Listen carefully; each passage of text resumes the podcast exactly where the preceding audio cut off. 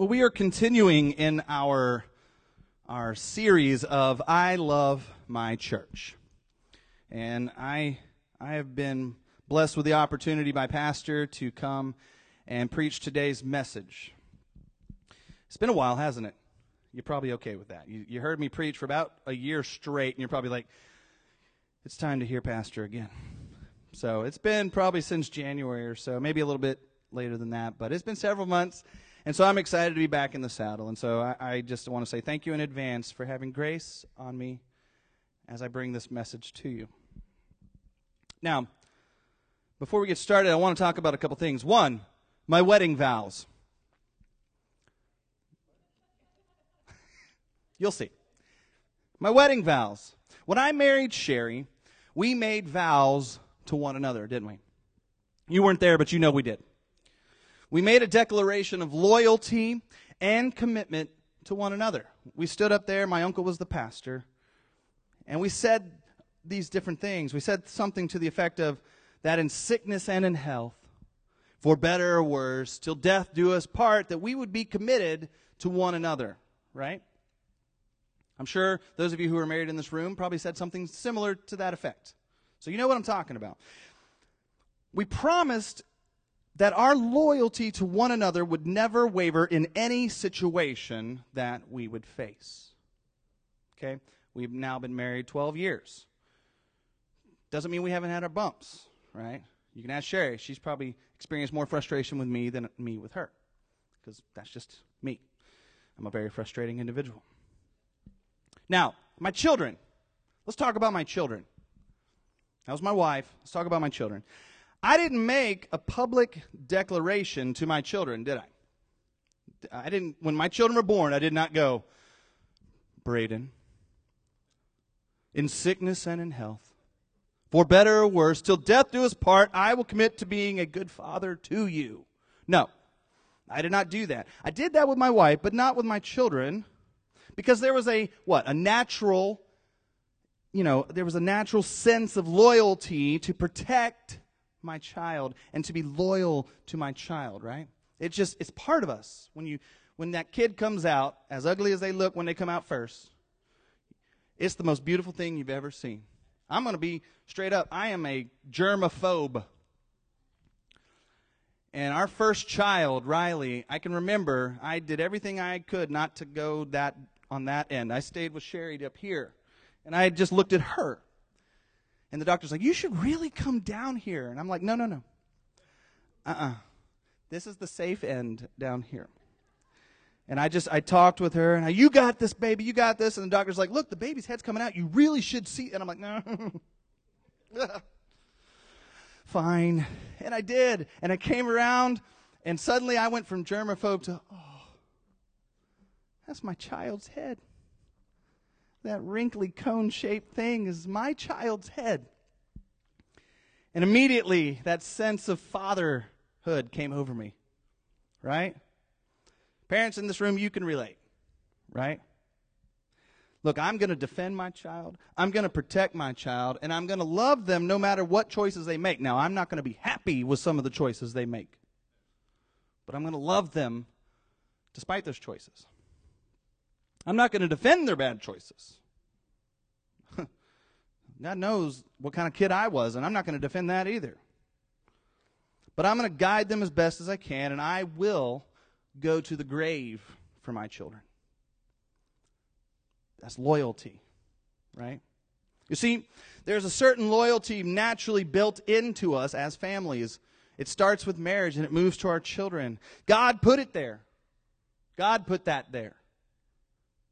It's built into all of us, and it's something that we cannot deny.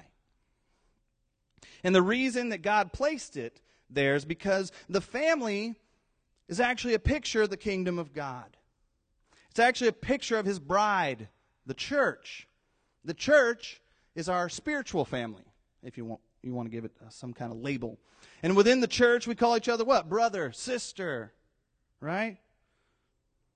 We call mentors in the faith fathers and mothers in, in the faith. Paul called Timothy a son in the faith, right? And there ought to be that same sense of loyalty that we have for our physical family that we do for our spiritual family. Now, we live in a culture where loyalty has now become a mystery. I posted something about loyalty last week, and a young girl posted it and said, literally, she said, This is a myth. Loyalty is a myth. I was like, Really? You know, and I was just kind of taken back by that. But it's clear that Americans don't have a clue about what loyalty looks like. We don't. We used to, but we've lost it. Americans struggle to demonstrate loyalty properly even in our families now. And unfortunately, it has invaded the local church as well. But, in spite of having struggles to be loyal to our families and to our local churches, you know what people are really good at being loyal to, especially in the South? Chris, next screen.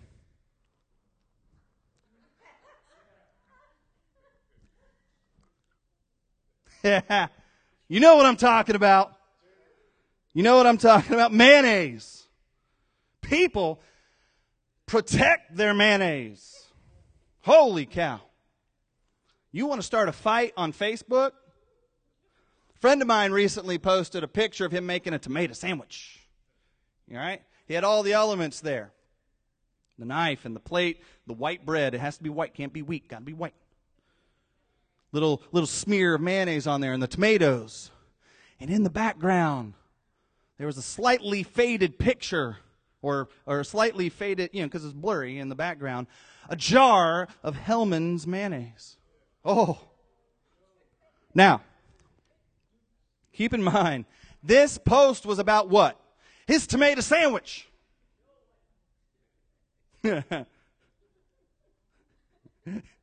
But what people took to was that jar mayonnaise, folks. That jar mayonnaise. And wouldn't you know it, he was from South Carolina and all his friends were South Carolina. And I'm just telling you, in South Carolina, you eat Duke's. Why? Because Duke's is a South Carolina mayonnaise. Anybody who's been here any period of time knows this. It's from Greenville, South Carolina. Come on, folks, Duke's. And if you're a Hellmann's eater, which I know there's a couple watching us, I'm praying for your salvation. Now, the comments began to roll in on this dude's post. Things like, how could you call yourself a South Carolinian, the birthplace of Duke's mayonnaise, and use anything other than Duke's mayo? Another one, you got everything right until the mayonnaise. Another one said, I'm not sure if we can still be friends if you can't show good discernment with regards to proper mayonnaise on a sandwich. Oh! and on and on the comments. It got ugly. It got, whoo. Now look, most of those, most of those were made in jest, right? But you know what I'm talking about. Anybody here got a fierce loyalty to their mayonnaise? I don't know why, but people just they they will die for that jar. Holy smokes! And I got to admit, I even poked at the guy too, just mostly because I'm just the kind that likes to poke, and I really don't.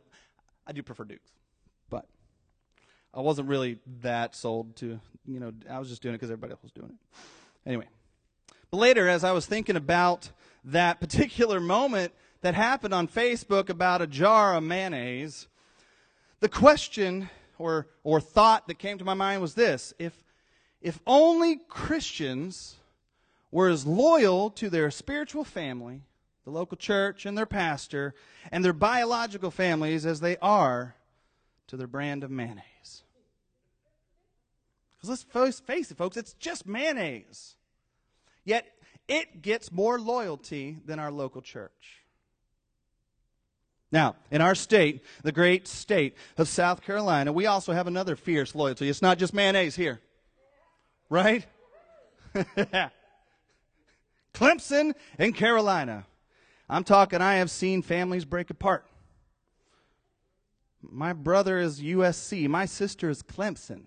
Now, my brother made the fatal mistake and married a Clemson girl. Don't you know that he gets some, some serious ribbing during the fall? Right? I told him he was a glutton for punishment. He knew that before he got into that marriage. He should have just stayed away. But seriously, in South Carolina, man, fall comes around, actually before the fall comes around. I've actually started already seeing people doing stuff. It's spring training, folks.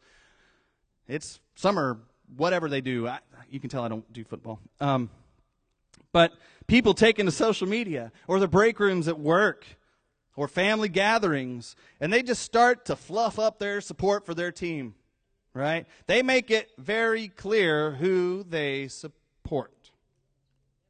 And they will dog anyone who dares to root for the enemy, Clemson. Nobody caught that. Oh, and Randy's gone. We, I just lost half the church with that statement. No, I born. I was. I was married into the USC fan. I don't claim either one. I'm a West Virginia Mountaineer.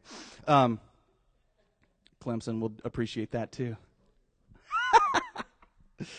anyway, so you know, you know that there there are loyalties to things that seem to take on, I mean, a fierce loyalty, right?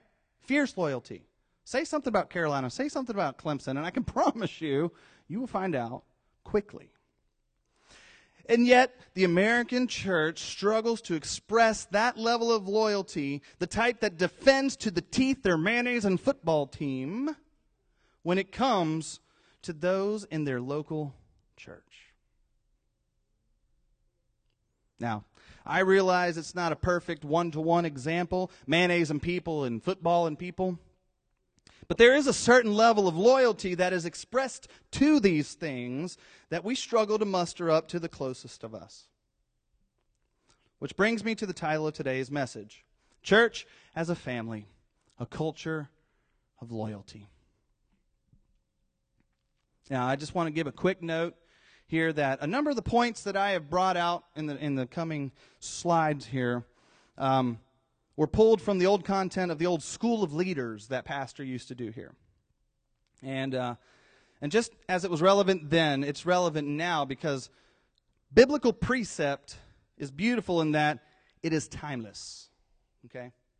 So what points he made however many years ago that school of leadership took place still applies today. So there were, and Pastor sent those to me as kind of a basis to work from. He's like, here, check this out. You might find some little gold nuggets that you could use in your, in your sermon. It wasn't as good as the mayonnaise, but it was good. That said, no one would consider themselves disloyal, would they? If I was to walk up to you and say, Are you a loyal person? You'd go, Absolutely wouldn't you?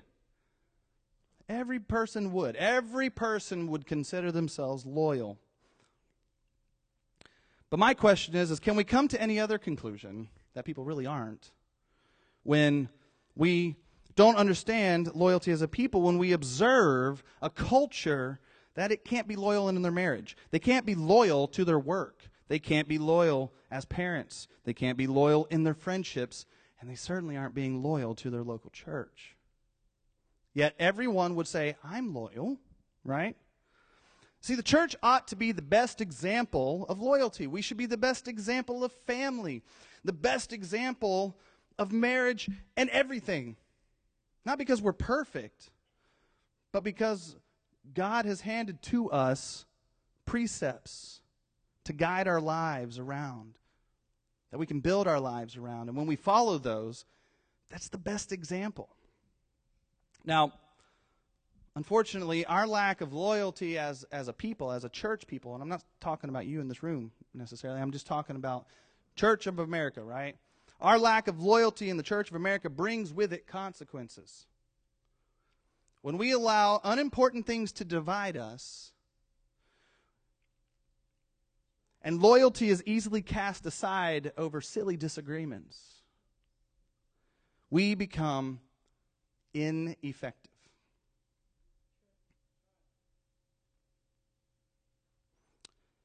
After all, who wants to be a part of a group who can't even be loyal to one another? Jesus put it this way in Matthew 12 25. Knowing their hearts, he said to them, Every kingdom divided against itself is laid to waste, and no city or house divided against itself will stand. The local church is not just part of the kingdom of God, it is part of the family of God. And too often, the local church looks more like the dysfunctional families of this world rather than the supernatural family of God that comes from out of this world. We live in a culture that just really doesn't get loyalty at all. And the, the truth is, this culture was never really taught loyalty either. Most have never even seen what it looks like in action at all. You know, in the political realm, there's a phrase that often gets tossed about, frequently called loyal opposition. Have you ever heard of that? Loyal opposition. Now, basically, what that means is you can undermine, backbite, gossip, lie, criticize, slander, betray, and murmur, and still consider yourself loyal and even feel good about it. I've actually seen that phrase used last week in an article. Loyal opposition. Now, my question to you is this Would you use that to describe your family? Do I have loyal opposition to my wife? How does that look to my kids? Right? Do I have loyal opposition to my, my children or my parents or my grandparents? Of course not. That's not something you would want to use to describe how you and your family function, is it? Yeah, that sounds terrible. And yet, this is the mindset that has gotten applied in the local church and is why so many local church bodies struggle. And I think this is the case because we don't have a correct perspective about the local church. You see, too many see the local church as an institution rather than a family. A family, right? There's, there's an innate desire to be loyal to your family, right? However, loyalty is up to the highest bidder when it comes to an institution. Let's just be honest. The church was never intended to be an institution, but as a body of people who work in unison with one another under the headship of Christ, living out our daily lives together as brothers and sisters, right? The church is a family. It's a heavenly family. A family that ought to have our highest allegiance because it was birthed out of the highest act of love the death and resurrection of Jesus Christ. See, we're bound to one another, not only as joint heirs of Jesus to the kingdom of God, but also as brothers and sisters in Christ. We're bound to one another. And we need to be loyal to one another just as we would be to the members of our own household. Thankfully, those of you sitting here today, you exemplify the meaning of loyalty. So give yourself a pat on the back. I'll go around the room and, and pat you on the back too. Because you have walked with legacy. You have walked with Pastor Baird all these years. We have been through the best of times and the worst of times. And guess what? We're still standing.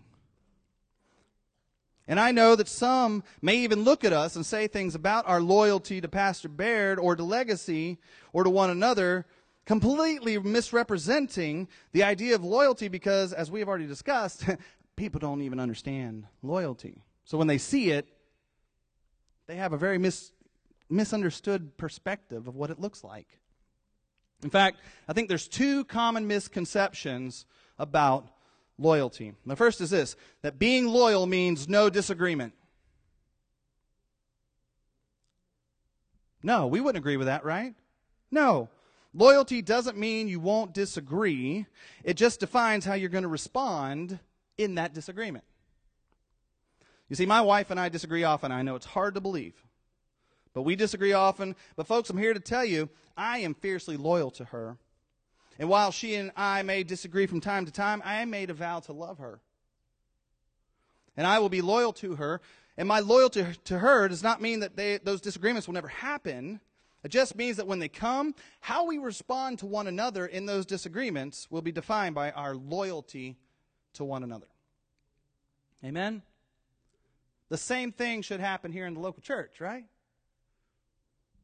Do you think the pastor and I are 100% in agreement at all times? nope.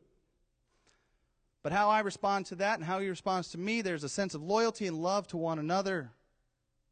Right? And we can take our disagreements to one another and work them out so that when we come out, it's a unified front. Right? So understand, it happens in the church. We're going to have disagreements. That doesn't mean we can't be loyal to one another. Now, the second misconception is this loyalty is blind. Is loyalty blind? No. Loyalty is not blind. It just knows how to discern what's worth fighting and what's worth fighting for. Now, hear me. My loyalty is not blind when it comes to something being asked of me that directly violates God's word.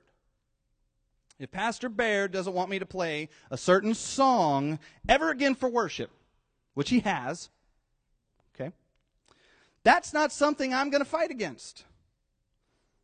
Even if it's a song I like and he doesn't. Even if I'm convinced God's moving in that song. If Pastor doesn't want it to be played, it's not something I'm going to fight against. And that's okay because I'm loyal to him and that doesn't violate the word of God. So the song goes away, never to be seen again. Gone. Keeping that song, not worth fighting. It's just not. My loyalty and unity pastor with pastor, however, that's worth fighting for. Right? A stupid song, not worth coming between that. However, if Pastor Baird asks me to violate clear command or precepts within the scripture, which he would never do, let me just make that a note.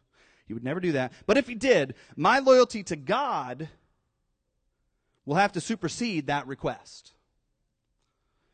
Because being loyal to God is worth fighting for. And a request to violate his word is worth fighting. You see the difference? Loyalty is not blind. Loyalty, indeed, is a verb. It's not a noun or an adjective, it's a verb, it's an action word. Loyalty is best understood through understanding what actions demonstrate loyalty. A person's loyalty to one another isn't truly revealed until there's a crisis or a moment where pressure is applied to that relationship. Because it's in that moment that one's loyalty becomes obvious to everyone. It is at this moment where loyalty becomes a verb. Because we can say we are loyal all day long. We can use that word, I am a loyal person, I am a loyal person, but until crisis hits, it's all that's ever going to be just word, right?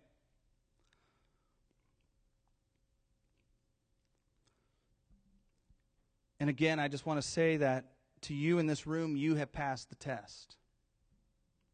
Pressure has been applied. If you've been with us for any period of time, you know that pressure has been applied. Pressure has been applied, and you who are with us today, you demonstrated fierce loyalty. And you ought to be commended for that. And I mean that sincerely.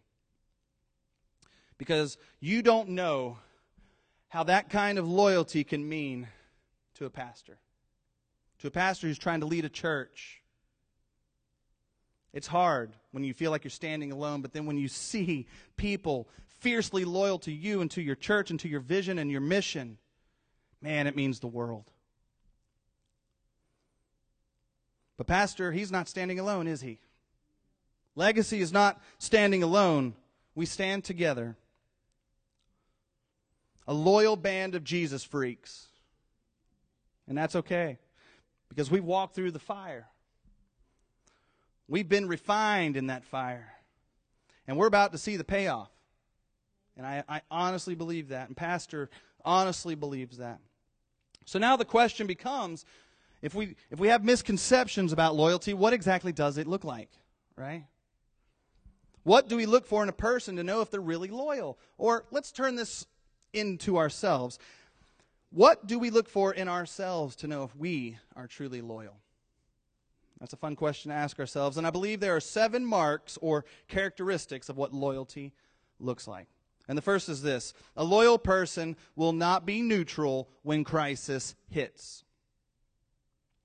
Pastors often stated there is no such thing as neutral, and he's right. When you are loyal to someone and crisis hits, whether you admit it or not, that becomes a moment to choose your side. You cannot remain neutral. You just can't. Neutral is not an option. And if you are loyal, you can't just remain on the fence.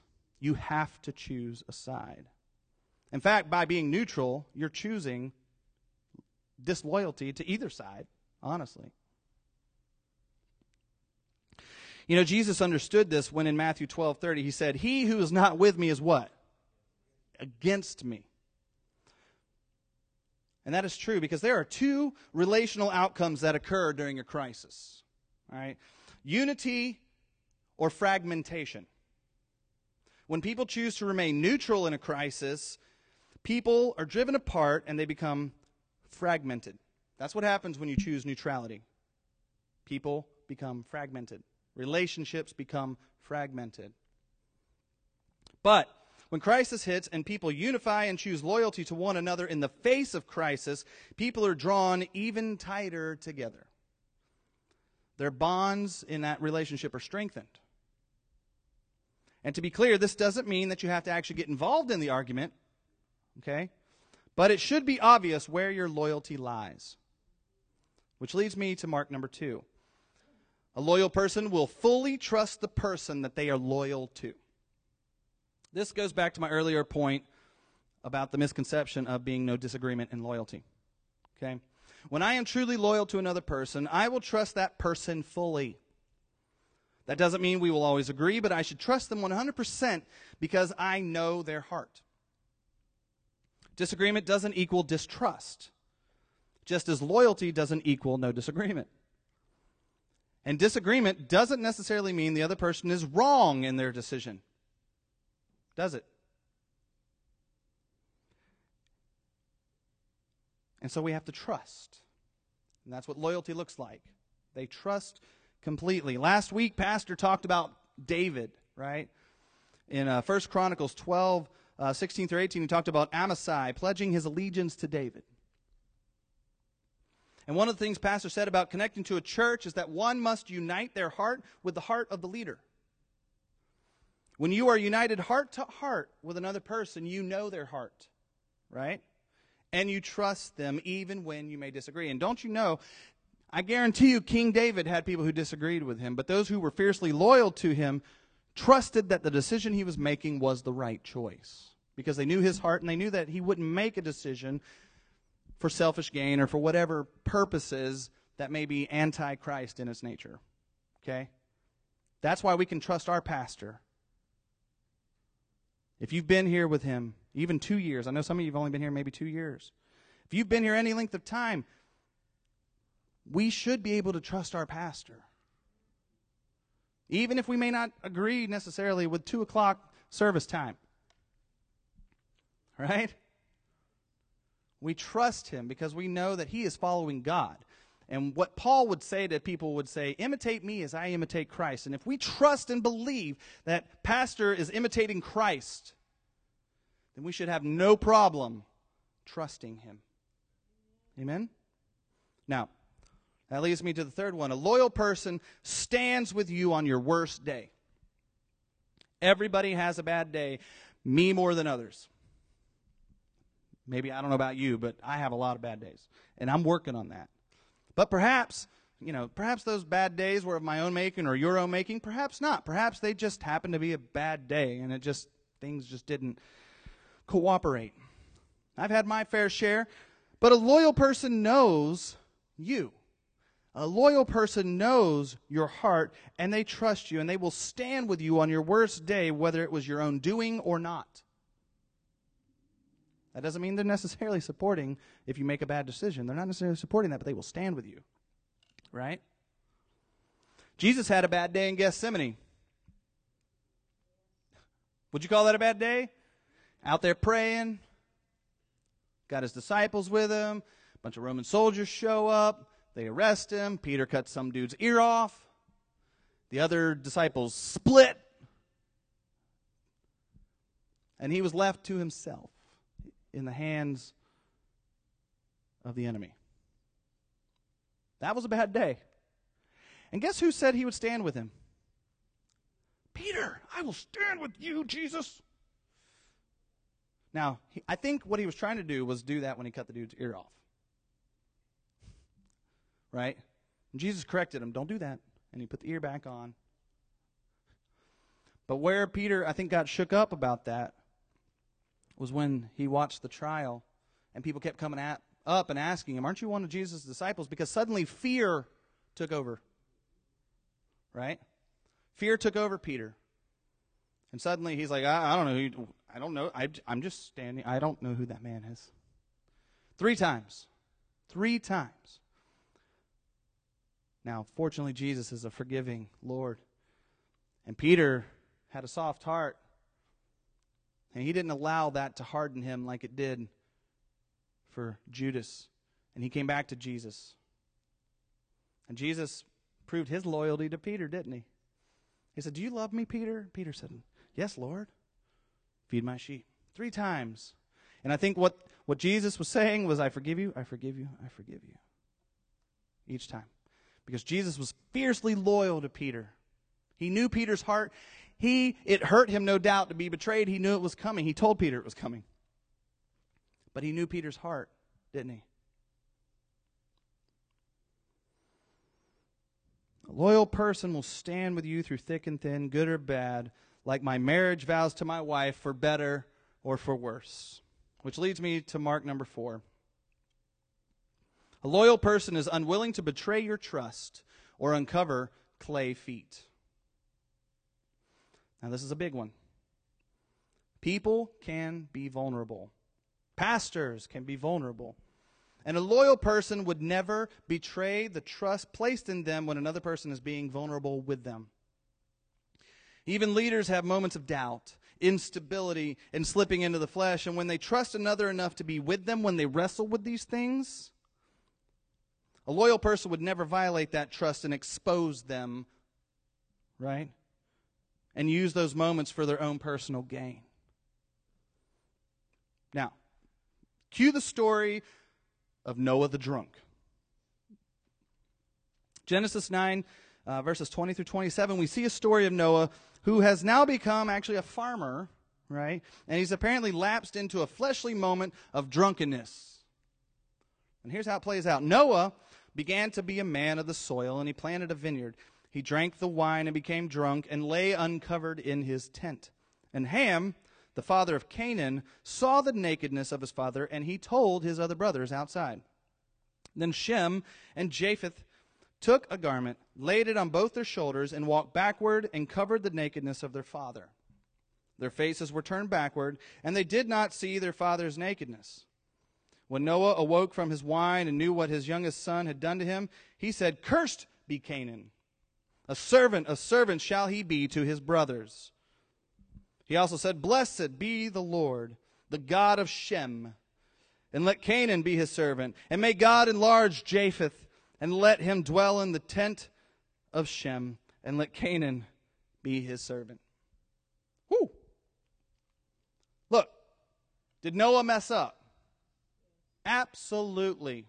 He was drunk off his behind. He messed up.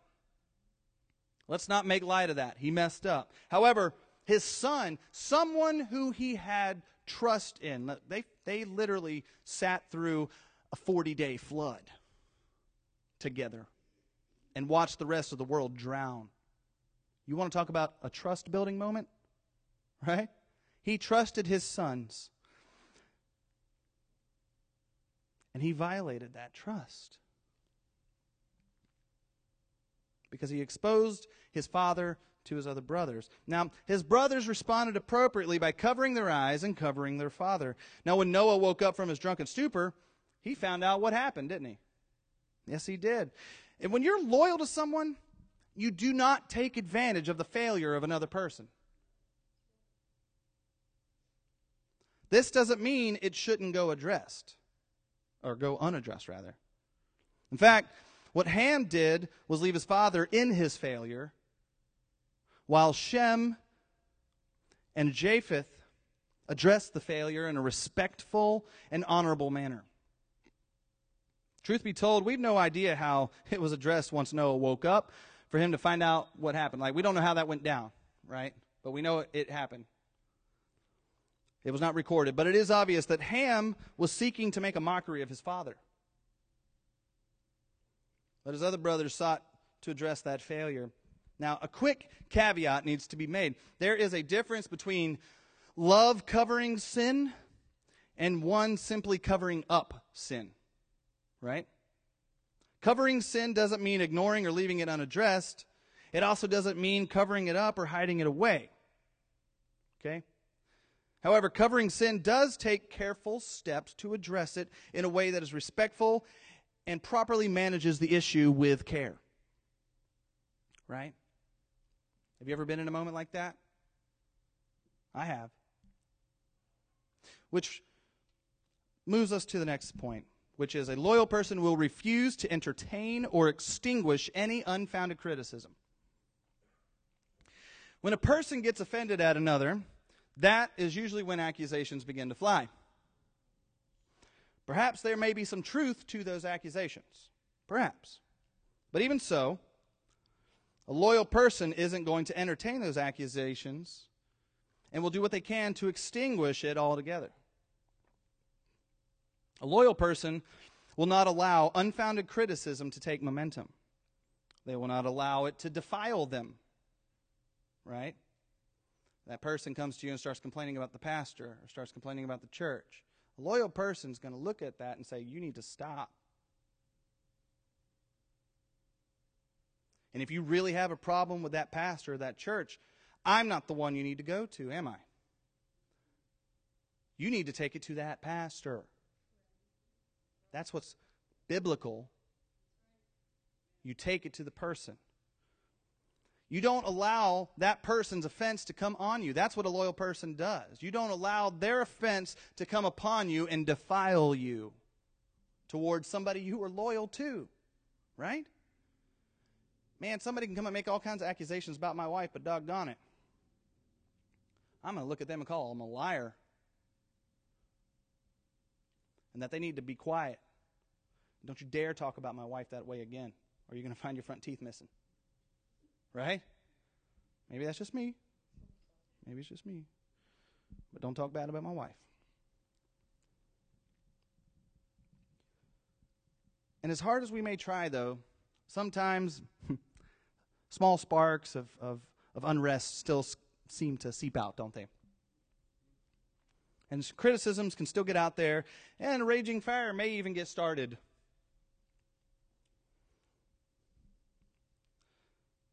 But that is what makes that person a loyal person because they're going to do everything they can to put that fire out, to extinguish it, to, to just knock down any unfounded criticism and remain loyal. Which moves us to the sixth point here. A loyal person does not waver when there is a season of challenge. Legacy has been in a season of challenge. It feels like 40 years in the desert, but it's only been four. It's only been four in the desert. We have seen our share of problems from Sam Rittenberg to the hotel to international here, and now Abundant Life, which I think is a very interesting name, isn't it? Abundant Life. I have come to give you abundant life, more abundant, right? And that's what legacy has in store. Those of you who have been with us through all of that, you did not waver in these challenges. You stayed the course. You kept a good spirit about you, and you remained fiercely loyal. This is the third time I'm commending you. That should mean something. When Jesus said something three times, it meant something, right? I'm not exaggerating. I seriously am saying you have shown loyalty to pastor and to this church in seasons of challenge, in seasons of, of rest, in seasons of blessing. You have been there, you have stood there. Even those who are, are freshly with us, you've been there, you stood there, you've been with us. And all of you have been un- unwavering during this time. And that is what a loyal person does. They do not waver. They stand with you in your seasons of challenge. Which moves me to the last point. A loyal person realizes that to be loyal to someone means redefining other relationships. Woo! This is hard. When I married Sherry, I had to redefine other relationships. Guess what? I could not have girl best friends anymore. Is that because girls are icky? No. It's because my wife is the only girl for me in my life. And the other girls had to take a back seat. Sorry, ladies. You're not going to be my best friend. She's my best friend. I had to redefine those relationships. Look, I had a lot of girl girl friends, not girlfriends, but girl friends. Sherry had a lot of dude friends. All right? Both of us had to make a conscious decision that those relationships were less important than this relationship if we were going to succeed in our marriage. We had to re- redefine relationships with our family. What does the Bible say? That a man and his wife shall leave their parents and what? Cleave to one another. That means I had to redefine my dependency on my parents, and she had to redefine her dependency on her parents. And we had to become dependent on one another. All of these relationships had to undergo an updated relationship policy in light of our new covenant with one another. And the same will and should happen within the church. If someone constantly criticizes your spouse or your children, is that somebody you're going to just constantly go and hang out with? No. I wouldn't want to be around somebody that's constantly dogging my wife and my kids. Wouldn't you desire to do the same thing with someone who constantly criticizes your pastor or your church? I'm not here to tell you what to do with your relationships. I'm just saying there needs to be some consideration. If this is a family and somebody's dogging your family, perhaps there needs to be a redefinition of that relationship certainly between you and God alone, but something to think about and chew on. And I'm not going to lie, this is probably one of the harder marks of loyalty as it does require a serious consideration for those relationships you may have had for years. Look, when I came to Charleston, I was um, 19 years old. I had left the upstate on purpose and came here because my life back in the upstate was on a downward trajectory. I was failing school. I was drunk most weekends. I was blowing all my money on whatever I, I wanted. And I had friends who were keeping in, they were encouraging me on that road. Right? And to make my commitment to God solidified, I had to look at them and say, I can't do this anymore. And I had to move hours apart to ensure that those relationships would be broken.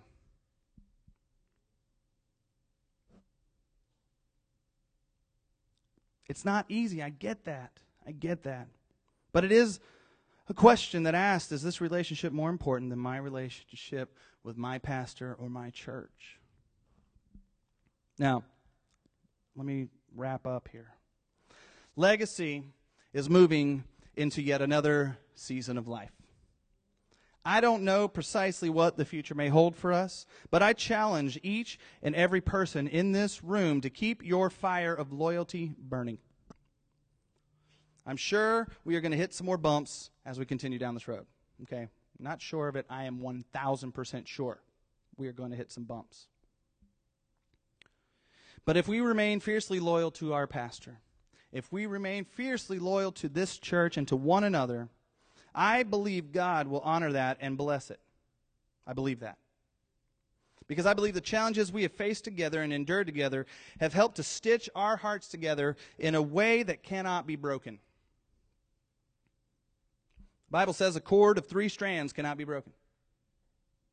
So let us walk away today with a renewed sense of loyalty recommitting to God, to His kingdom, to Legacy Church, to pastor, to one another, that we are going to even do, uh, endure even more out of love and respect and honor and loyalty to one another. Can we do that? Let's leave this place and not declare that I'm a Duke's man or a Clemson woman or whatever else our allegiance may be for. But let us walk out declaring that we are of the legacy tribe. And woe be unto anyone who would dare come up against her. For they do not realize the fierce loyalty that we have for one another. I've got your back. Pastor has your back. You've got our backs. And committed to one another, we can stand. There is no hill that we cannot take for the kingdom if we remain loyal to one another. Amen. Amen. Stand with me.